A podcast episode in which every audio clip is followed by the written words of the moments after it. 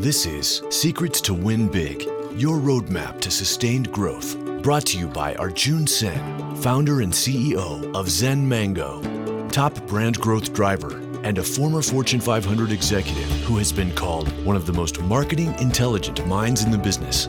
Find him at zenmango.com. And now, here's your host, Arjun Sen. Welcome to Secrets to Win Big with Arjun Sen. Hi, this is Arjun. You know, winning is fun, but winning big puts us on the sustained path of success. And that is real fun.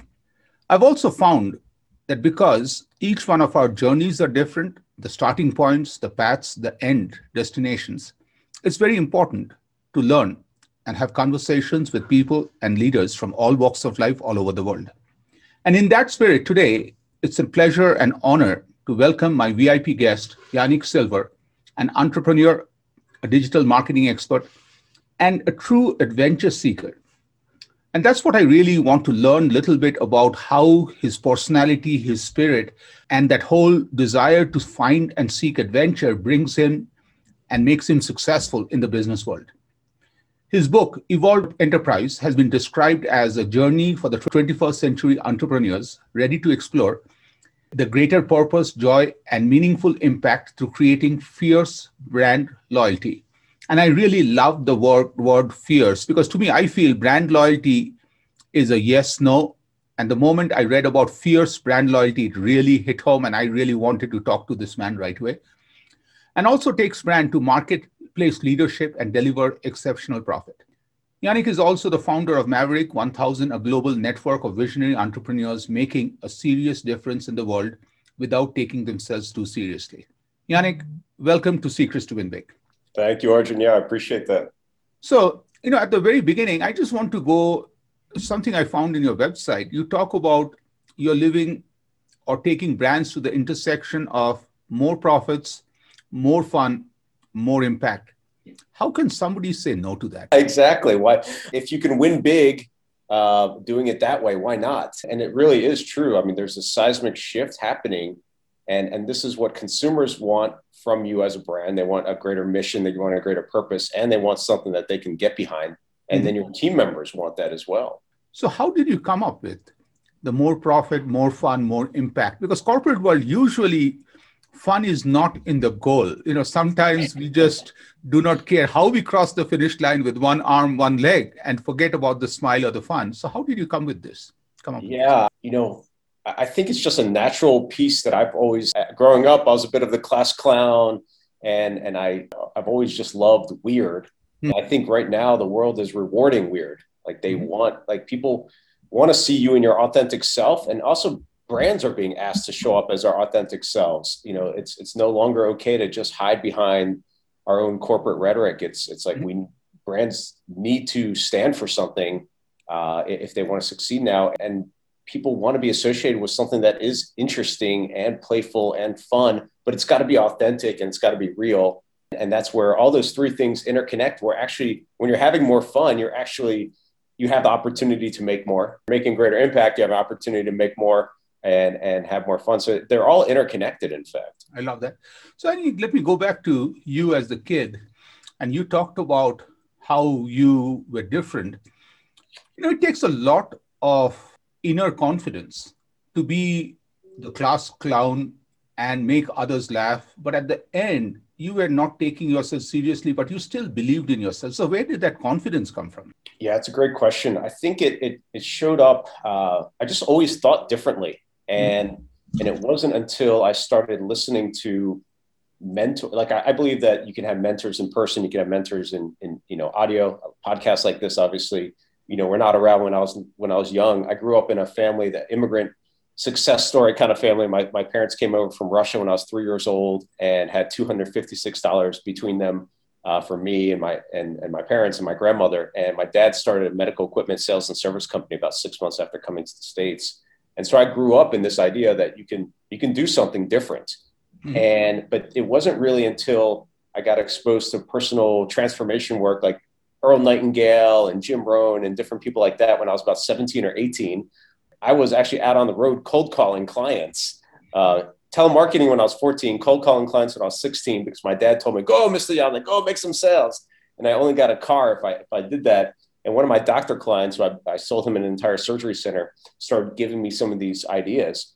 And it really put some words and thinking to what I was always thinking inside my head that if you want to do, if you want to be the same thing as other people, you just go and do the same things. But if you want to, you know, have different results, it requires doing something different. And Earl Nightingale really helped put those words to, to what I was thinking in my head. So I want to learn a little more about that 14 year old doing cold calls. How was it like, and what did it teach you that you're bringing today and making you this cool Yanik Silver sitting in front of me? It's so interesting because, you know, I, I hated it. Um, you know, my, my dad's like, here, here's the white pages. Go call on Dennis and go sell some latex gloves. Mm-hmm. And and then at 16, it was I only got a car if I went out and cold call. I mean, I'm talking to doctors who are 50, 60, maybe 70 years old, and I'm a, you know, 16, 17 year old kid. Um, it, it taught me a lot about sales, obviously, because you know you get a lot of no's, and then when you get that one yes, it's like yes, you know, everything kind of lights up but it did also teach me that maybe there's another way. And I started learning about direct response marketing uh, mm-hmm. when I was very early. And I, I, started, I was just intrigued by this idea that, wow, I could have, I could write an ad or a letter and have a doctor actually raise their hand and say, I want to know more about this. And then they wanted to talk to me. Like they mm-hmm. were actually interested instead of me cold calling them. And so that was a huge, huge learning. And then I applied that everywhere because I looked at the internet was just another media channel. Mm-hmm. And you could apply, you know, you could have thousands, millions of people come to your website and and be ethically persuaded to be interested in what you had out there. So that became a huge leverage point for me. And it grew my dad's business to a little re- from a regional player to a national player where he'd look at these ads and he's like, nobody's going to read all this. And I'm like, oh, I call my dad Joe. I'm like, Joe, let's just try it. And he's like, he's like, okay. And then we get like a thousand percent return on investment from, from, uh, from these things that were completely counterintuitive. Mm-hmm. So, of course, I have to ask you this question: Did you get the car, and what kind of car was it? Uh, well, it was just a little Toyota Corolla named Carol. I have, you know, you have to name all your cars. Of course, you so, have to. So this is Carol the Corolla. It was my dad's, you know, hand-me-down uh, Toyota Corolla, but I outfitted it with some fun stickers and a ski rack, and um, and then I'd have all these tapes in the car. So I, ice hockey players still play, and my my buddies would be in the car on road trips with me, and they're like, "What the hell are these tapes?" I'm like, oh, don't worry about it. You're not going to like these.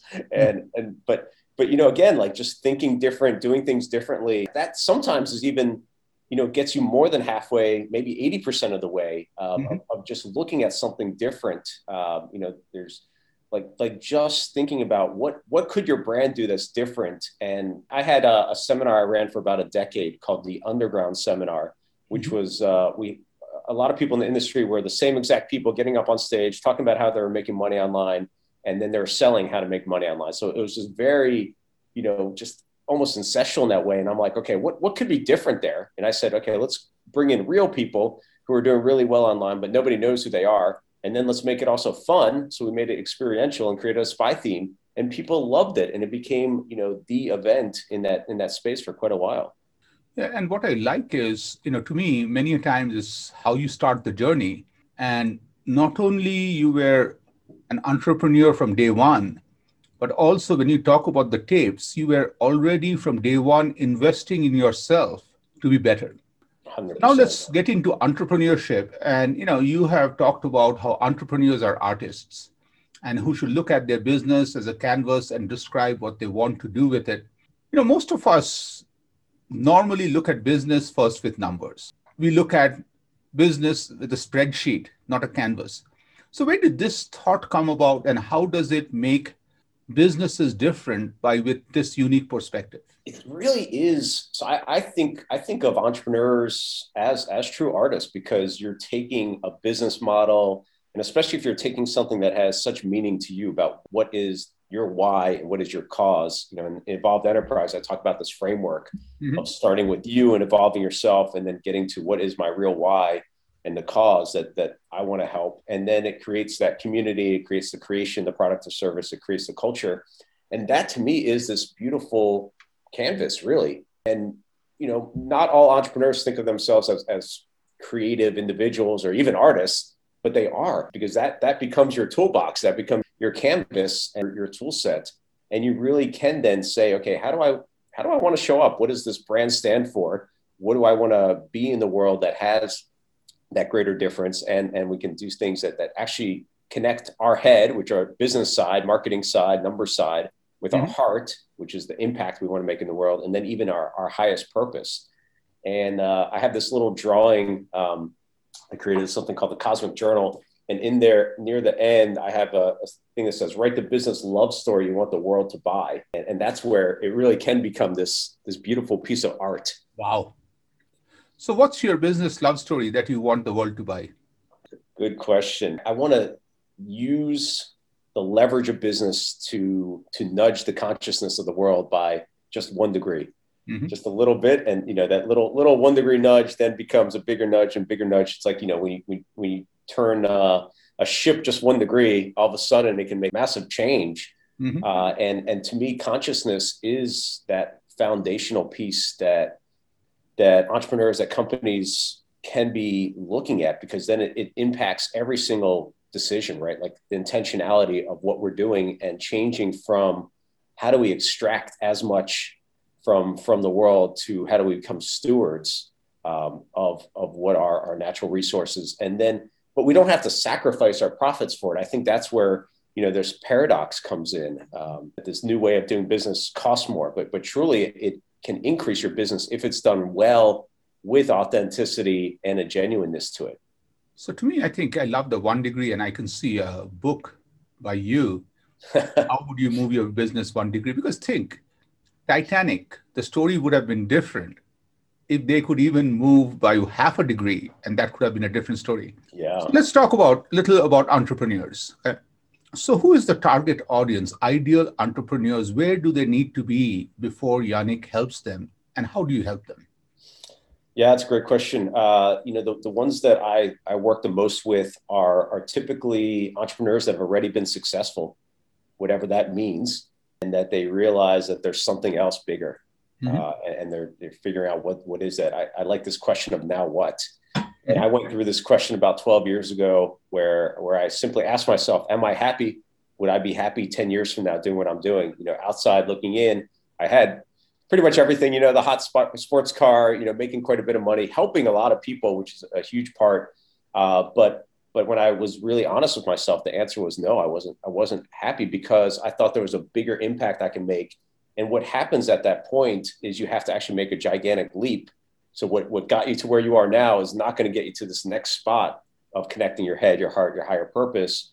It, it's really easy to go back and and go back to like these golden handcuffs mm-hmm. uh, of, of just continuing to do what you've always done, but a little bit of your soul kind of dies each day. I call it a cosmic alarm clock. And mm-hmm. it's like this little voice inside your head about, you know, maybe there's something more, um, or you can hit snooze and, and ignore it, or you can make this this leap. And by making that leap, it usually also requires you to give up something of what you thought your identity was. Mm-hmm. Sometimes very, very painful, for for entrepreneurs that have been successful to really really look at their lives and say okay now what and typically it involves saying what is the higher level of service that that i can be doing and and what does that look like so you talked about the now what you talked about starting with the real why and the cause and the community so on a tactical journey what is the promise that you make to entrepreneurs and can you give without getting into ip at a yeah. higher level the path with Yanik. Say that one, the facts? The path that I would follow the journey with yeah. you. Yeah, the path. Yeah.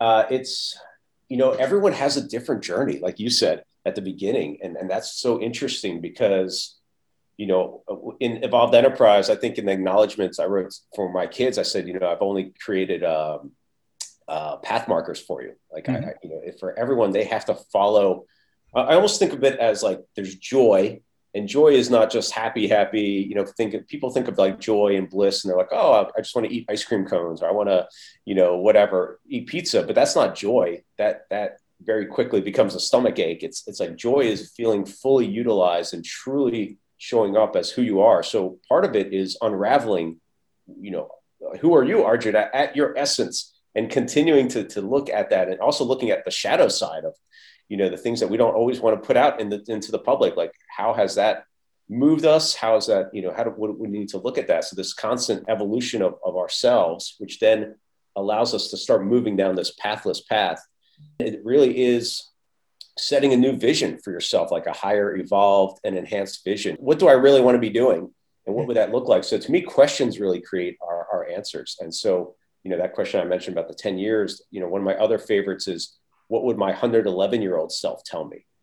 And, and so then it, it really gets into, okay, what from this elevated viewpoint from, you know, this person that has seen everything that is, that is loved and lost and, and gone through all sorts of things, like what would they tell you? That really helped me when I started my my journey with Maverick, which was that other company I started, and and all of a sudden, you know, four hundred thousand dollars goes by, and my wife's like, "What the hell are you doing?" So I asked myself this question with my 111 year old self, and I answered it using my left hand, your non-dominant hand, because it actually opens up your full brain. And it was light a thousand suns who each have the, the capacity to light another thousand suns. And it really changed the trajectory of what we were doing because it wasn't just to build an adventure travel company, it was to change the way business is played. And so, you know, I, I, think asking questions like that are incredibly powerful. And there's not like a, you know, a little answer like this that happens. It's, it's really a, a pathless path. One of my other favorite questions is, what would I do even if I knew it would fail?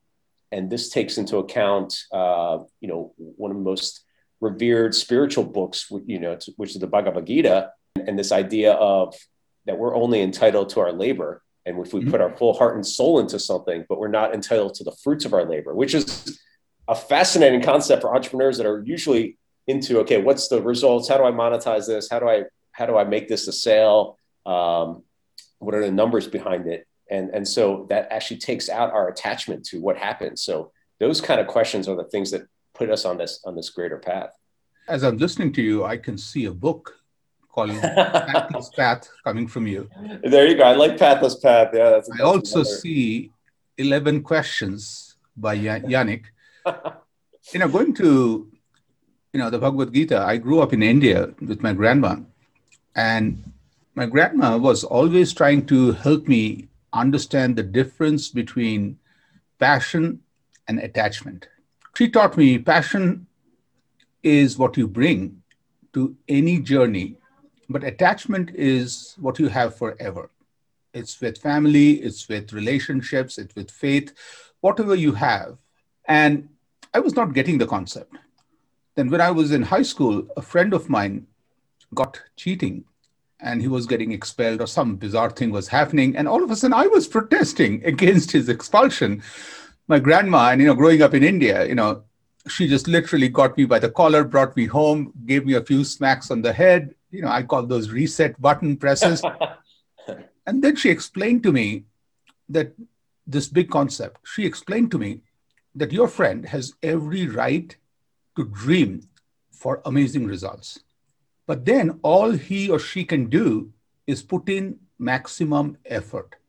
But at some point, when you see your effort is not getting you the result you want, you put more effort. But if you get obsessed on result and not the effort, that is the reason he cheated. Because when he saw the gap could not be overcome by any other way, and that was a big thing I learned is it's just like right now, you and I do not know each other that well. If we choose to run a hundred meter race, all each one of us can done, do is our personal best like you may have been a high school athlete or an olympic tryout and you'll kick my butt and most either way you'll do it. But if i was focusing on just beating you then it's an unrealistic goal. And just to beat you i may have to then trip you or do something which i'm not proud of because that's the part where i really love that whole concept that you brought about. It's all about the effort you put the passion that you have and somehow being detached because at the end results come to you based on a lot of factors, not just your efforts. But on the other side, my grandma also told me results do not come to those who don't put the effort. So you always have to put the effort. So thank you for taking me to a nostalgic journey with my grandma. Yeah, no, I, I love that. Uh, and, and, let me just talk, talk on that for one quick moment. Which oh, is, absolutely, go ahead, please. I I love that notion that you brought up, Arjun. Your grandmother obviously is a very wise soul, and it's when we um, to put in that effort it's uh, sometimes if, if, we're not getting the results that we want it's actually better and mm-hmm. and so i'm going to bring up another you know, it's, it's kind of, it, it, feels a little bit funny for me to, to tell you about Ganesha, but, but that's one of my favorite, you know, deities because of this, this concept, you know, Ganesha is, is the elephant headed deity that, you know, many people have seen and, and, and it's known as also as the remover of obstacles, but not as well known, also the placer of obstacles. Mm-hmm. And I've loved that concept because sometimes we can put in our full maximum effort and we're not getting what we think we want because now we're attached to what we want as a result.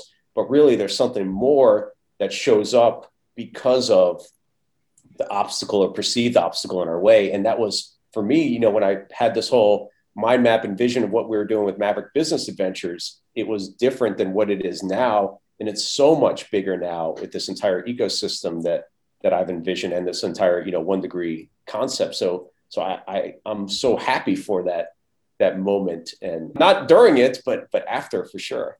And I also think that you hit a amazing, you know, great nugget right there. You shared uh, with us is sometimes it's the obstacles that make us bigger. So when I was at Papa John's, we were getting ready to launch the first online ordering, and a very renowned author, Jack Trout, and he and Al Ries wrote a lot of books Jack Trout, in those days, we communicated on fax, sent a fax to Papa John's founder and you know John Schnatter that be careful about this online thing. I still have the copy of the fax. and of course, what the fax did was literally I had a small budget, and one of the zeros from the budget just vanished because of the fax. We as a team sat together, and of course, we were using a lot of choice words against Jack Trout, who we didn't know personally. But then at the end of the day, it struck us Jack Trout gave us the opportunity he doesn't give everybody else. We were the only team on this planet who were given the opportunity by Jack to prove Jack wrong. Years later, I met Jack Trout. I was getting ready to write the book Customer Karma. And I told him, sir, this is what you had done. The fax, of course, he said, I wouldn't have sent that fax. I said, no, sir, you're not getting it. And I'm here to thank you. Because for us, we lived every day thinking we were the chosen one who have been put at this highest level of the video game. And this chance nobody else got. We achieved because of the challenge. And I re- love the connection. I also have to go back to Bhagavad Gita, one thing. My name is Arjun. Mm. And I asked my grandma, why did you name me Arjun? I was expecting, you know, wise. She looked at me and said, no, Arjun, that's none of those. Arjun is the person who asked questions to Krishna in Mahabharata. And because Arjun was the only person who paused and asked the question, we got the knowledge from Krishna. And then she, with her big eyes, the tiny woman came close to me and said, You may not be the smartest person in the room, but you will pause and ask questions. And that is the reason we named you Arjun. And that really stayed with me because, you know, it's boring to know all the answers, Yanik. Yeah. But knowing when to pause and think, I don't know about you. So many times I could have get I could get to destinations faster if I pause and check ways or get directions instead of driving like a goofy man. So I really feel that those are two thoughts that I. But I want to go back to Maverick. Tell me a little bit about the journey for Maverick, how it started, impact you have made, in even one person's life. I want to get a little more clarity on the impact, please. Sure, absolutely. Uh, you know, it, it, started really to itch, scratch my own itch, as I mentioned. You know, that that that question that I asked: Do I want to keep doing what I'm doing ten years from now? And I use uh, my journal quite a bit. I love journaling as a process of uh, of really getting all the ideas out of our heads and, and, and putting it into into paper. It actually has uh, been scientifically proven to uh, make you happier by creating a beginning, middle, and end on on paper. And I teach journaling, and I love that process. But in my journal, I came up with three circles. You know, you had mentioned them way earlier. So that originally was a dollar sign, happy face, and a heart. It's changed to a tree to represent growth. And so now it's growth, impact, and fun. And that was the only thing I wanted to do. I wanted to hang out with my friends who are all other successful entrepreneurs and and go off on adventures and have business sessions in the middle of nowhere and have a charity element. I thought, you know, that would be the ultimate. And it was, uh, except for one pesky little thing about a business model. And so, you know, that was when, uh, you know, after, after about $400,000, that's when my wife was like, what, what the hell are you doing?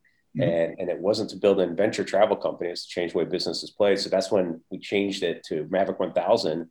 And it's really been about helping these entrepreneurs figure out what is what is now what for them or what's next and and many of them are incredibly successful and, and they just want to continue what they're doing but some of them are at that inflection point And by putting us together in unique experiences, unique.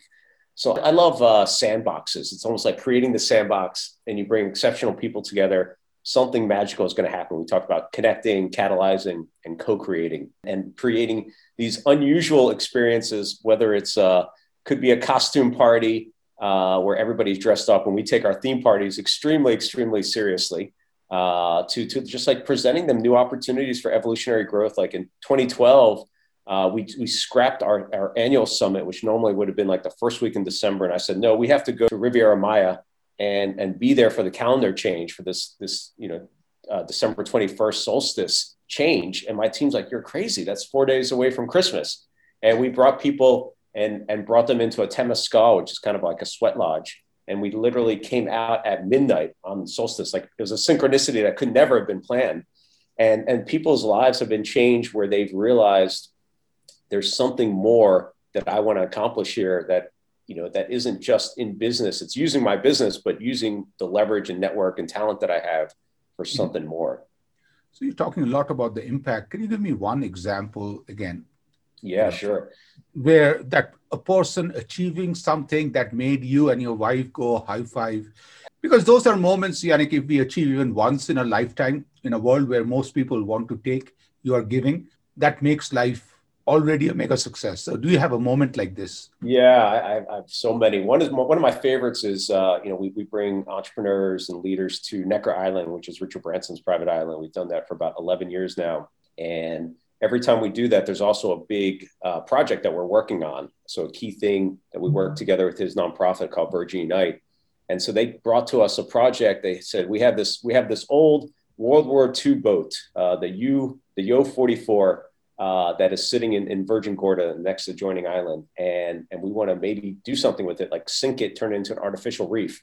And so I love um, putting entrepreneurs to work, and we make it fun and playful. So we break them off into teams and literally, uh, one of the teams came up with this concept to say, let's, not, not, not just making an art reef, uh, or sorry, not just making a reef, but it's making an art reef. And they also build Burning Man art cars. And they said, we could put this gigantic octopus kraken on top of the ship, make it a reason for divers to go down there, have all these other pieces attached to it as well, um, where it's not just an, a reef and not just an art reef, but also a way of helping the local community learn how to swim as well, where the local dive operators would be charging uh, a small fee that can then goes to the community. And we raised additional money right then and there. And it was a, a much bigger project, I think, than anyone imagined, but it took us a year to do it. And now it's sunk in the BVI. And the next year when we came back there, we, we had this amazing three hour sinking party uh, with, with Richard and everyone there and a lot of press be- behind it. And not only was that an incredible experience, and the impact for that.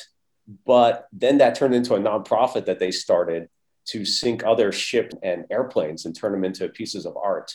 And so it's incredible to see. So I want to go back to something you said earlier. So what is when you talk to the 111 year old Yanik? Yeah. advice does that amazingly incredible man give you? yeah, you're listed as a as a Yoda, so I think that you and I share that same kind of that wisdom. And that's kind of who I think about that Yoda wisdom like that. And, and so the very first thing, so again, like using this concept of non-dominant handwriting is mm-hmm. so powerful. Um, and, and I have a, an Oracle deck called the Cosmic Journey Oracle, and in there are 11 different archetypes, and one of them is your 111 year old self.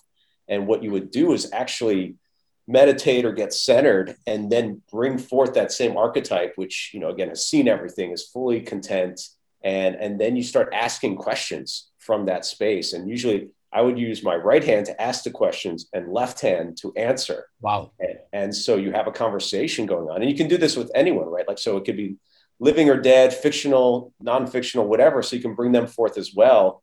Uh, but so your 111 year old self the, the very first thing that i got was that light a thousand suns who have the potential to each light another thousand suns and you know, it's so powerful, Arjun, is I'm just making this connection again with us is I never even knew this, but in the chapter on cosmic vision in the in the Bhagavad Gita, it talks about if a thousand suns were all to rise at the same time, you know, the splendor would would uh, would dispel any darkness in the world or something like that. And and I never knew about that when I had that realization come forth about the thousand suns, and it was you know so so powerful because I look at a sun as an entire universe creator. Mm-hmm. So if you can help these leaders become entire universe creators, and then they can ignite others to become universe creators in their own way and these ripples of impact. That's the kind of advice my 111 year old self tells me. I think that makes you very unique because without mentioning names, there are so many transformational gurus everywhere. But everybody is trying to create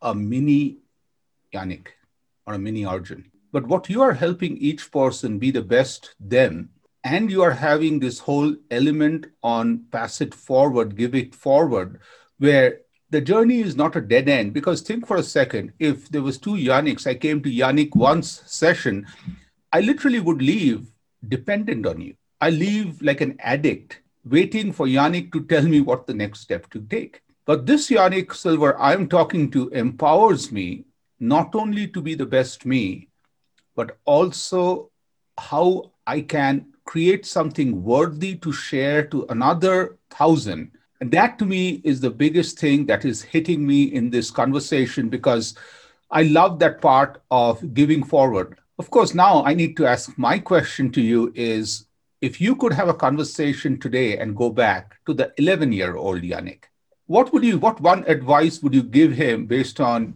everything you know right now? That's so funny that you mentioned that. Um, the 11 year old is another one of the archetypes that I actually connect to quite a bit. I can so you, you, yeah, that, I mean, you know, you and I haven't worked through any of the questions, so it's like, you know, magic again that, that you're talking about that because there's a, a beautiful moment in time actually um, you know, originally we started talking about fun in business, and there's this moment in time. I, I think it's about six, seven, eight to about maybe 13 to 15 that that we have we have really everything that we need. If you go back and think about that time, you know, what did you love to do?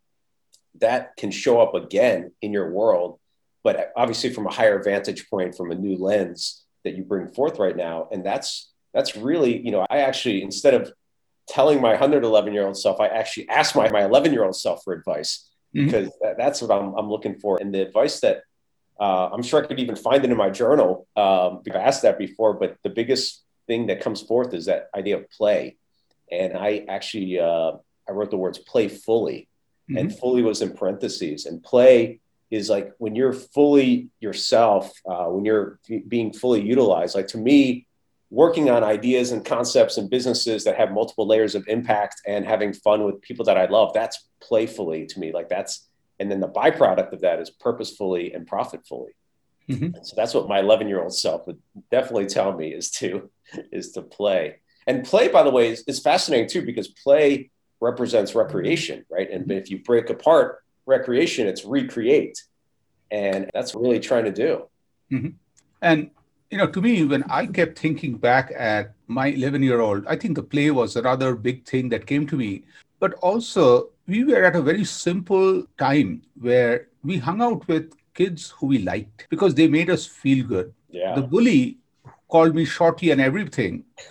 I would not hang out with that guy. And that's the part where at Zen Mango, over time, going back and reflecting on that kid and what connected with the kid, I realized we are all in the feeling business. Okay. And that became the core pillar of Zen Mango is mm-hmm. everything you do at the end of the day, if I don't feel good about that, instead, if I left feeling like empowered but really stupid, I don't think it's a sustainable business model because nobody pays you to make them feel stupid, however brilliant you are. Okay. And that's the part where I really love this whole concept of going back to kids because that's the part where I found the feeling business too. Because life was all about feeling good because those were simple days like you and I. I don't want to be a friend. That's it. Yanik, well, we could say that in a, such a simple way, sorry to get digressed, but I want to come back to a process because for somebody like you, who reads such a lot, thinks such a lot, always evolving. But there is the side of you which is very action oriented. Okay. Every time you're talking about an idea, you're talking about how you implement. Like when you talked about the sinking of the ship, you not only talked about an idea, you talked about three years later how you guys all went back to celebrate the actual action. And you didn't even stop there. You went beyond by saying now we created nonprofits for not only ships, and airplanes. I'm like, wow. So, what is the process that you follow? Because I find this kind of a success doesn't happen without a process. is there a ritual or a process that you have to start your day, end your day that you're comfortable sharing? Yeah, I'll talk about the one thing that has always sort of driven me to get things done has been putting a stake in the ground and then moving to that stake. Right. So, uh, very early on, when I was working for my dad, uh, when I started my first little publishing company, when I was helping other other uh, physicians and doctors get more more cosmetic patients and more uh, elective surgery patients, um, I actually created a whole course for them. And I thought, you know, this would be really interesting to sell that because I was doing a little bit of consulting, but it was, you know, you have, you're tied to your, your time. So I think, yeah, I, will create a course. And so what I did was I advertised in dermatologic surgery news or something, and I got 10 people to raise their hand, 10 doctors. And then I finally, you know, you talked about the facts from Jack Trout.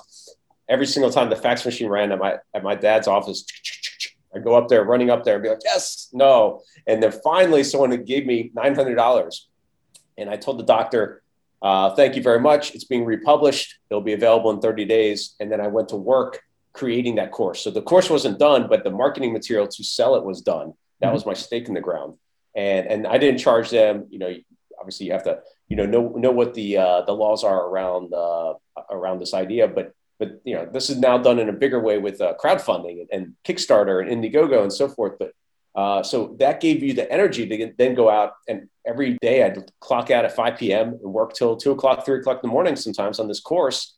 And then I sold it, and then that turned into me leaving my dad's business, which was a very difficult decision to then start what I was doing, and then turned into the online thing and very similar, like, you know, putting something out there and seeing what happens. And then with Maverick, it was the same thing, putting a stake in the ground saying, we're going to do this Baja Dune Buggy racing trip. I don't know who's coming. Let's see if we can make it work. And then, and that's where it happens. So putting yourself out there like that is one of them. But the daily rituals uh, are different now than they were ever before. Um, actually, meditation has been part of my my ritual now for probably the last seven years, uh, where I never thought I could do that. I thought I had a million ideas a minute. I could never be still enough and that's been such a powerful process to actually just have that moment to to bring that stillness to to really tap into a deeper wisdom even just to bring quietness to your world a little bit and so that mm-hmm. that is every morning um, yoga usually five to four to five times a week and then uh, at night journaling journaling before before bed is a huge one so processing the day thank you for sharing this is a fascinating conversation we can go on for an hour more at least. But for us to wrap this, what would be anything else we haven't talked about that you would like to share with the rest of us? Yeah, I think um, one thing that would be really interesting is to consider why are companies, you know, so almost like wherever you are, you have an opportunity to do something with meaning. Mm-hmm. And and so I look at um, there, there's so many ways, even beyond money, beyond capital, to to put into projects that can make a difference. So as a business, I, I, think it has the highest leverage to make that good. So you can look at your actual product or service itself, like how do we bake in the good or the impact that we want to have, our talent within the organization, how do we harness the ideas of the people that we have within our organization, how do we look at our supply chain and look at who who are we buying from and, and where is a way of empowering them.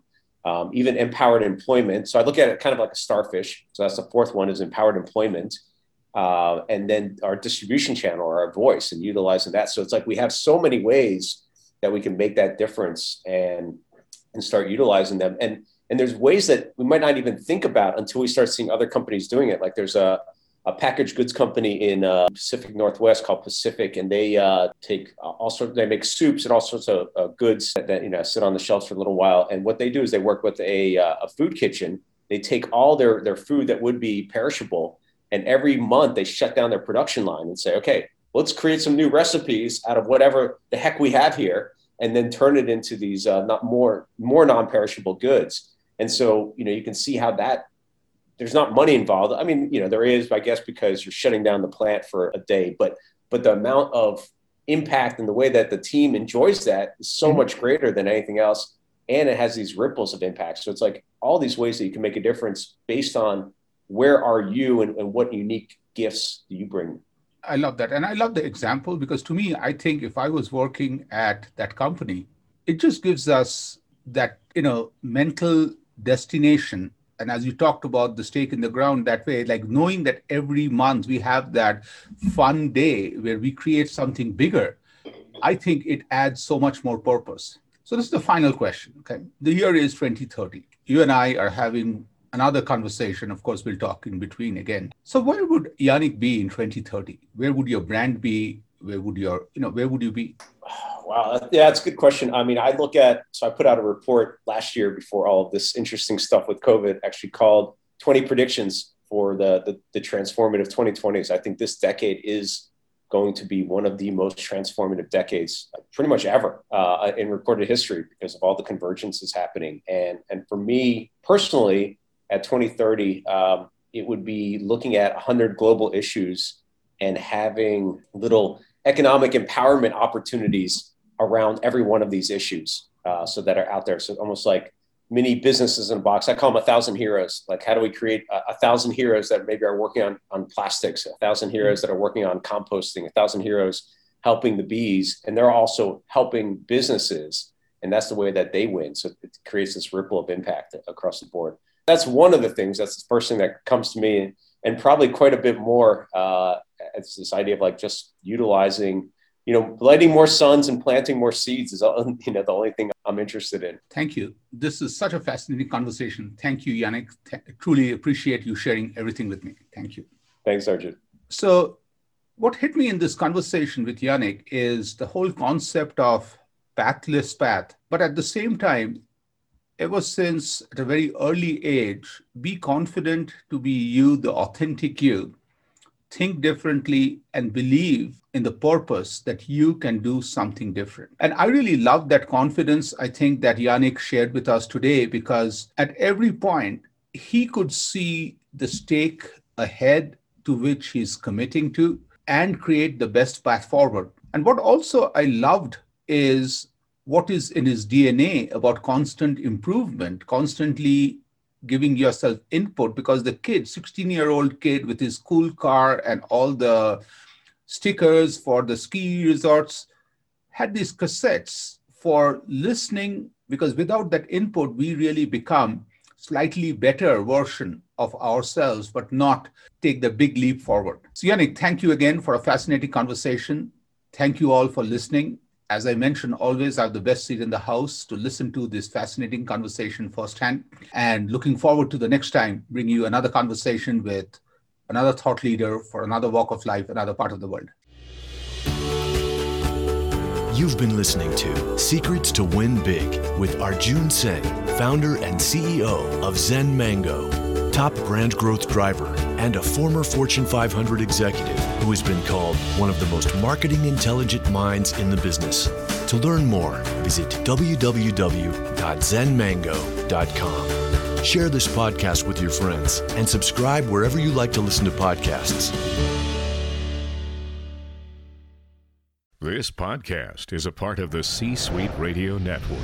For more top business podcasts, visit c-suiteradio.com.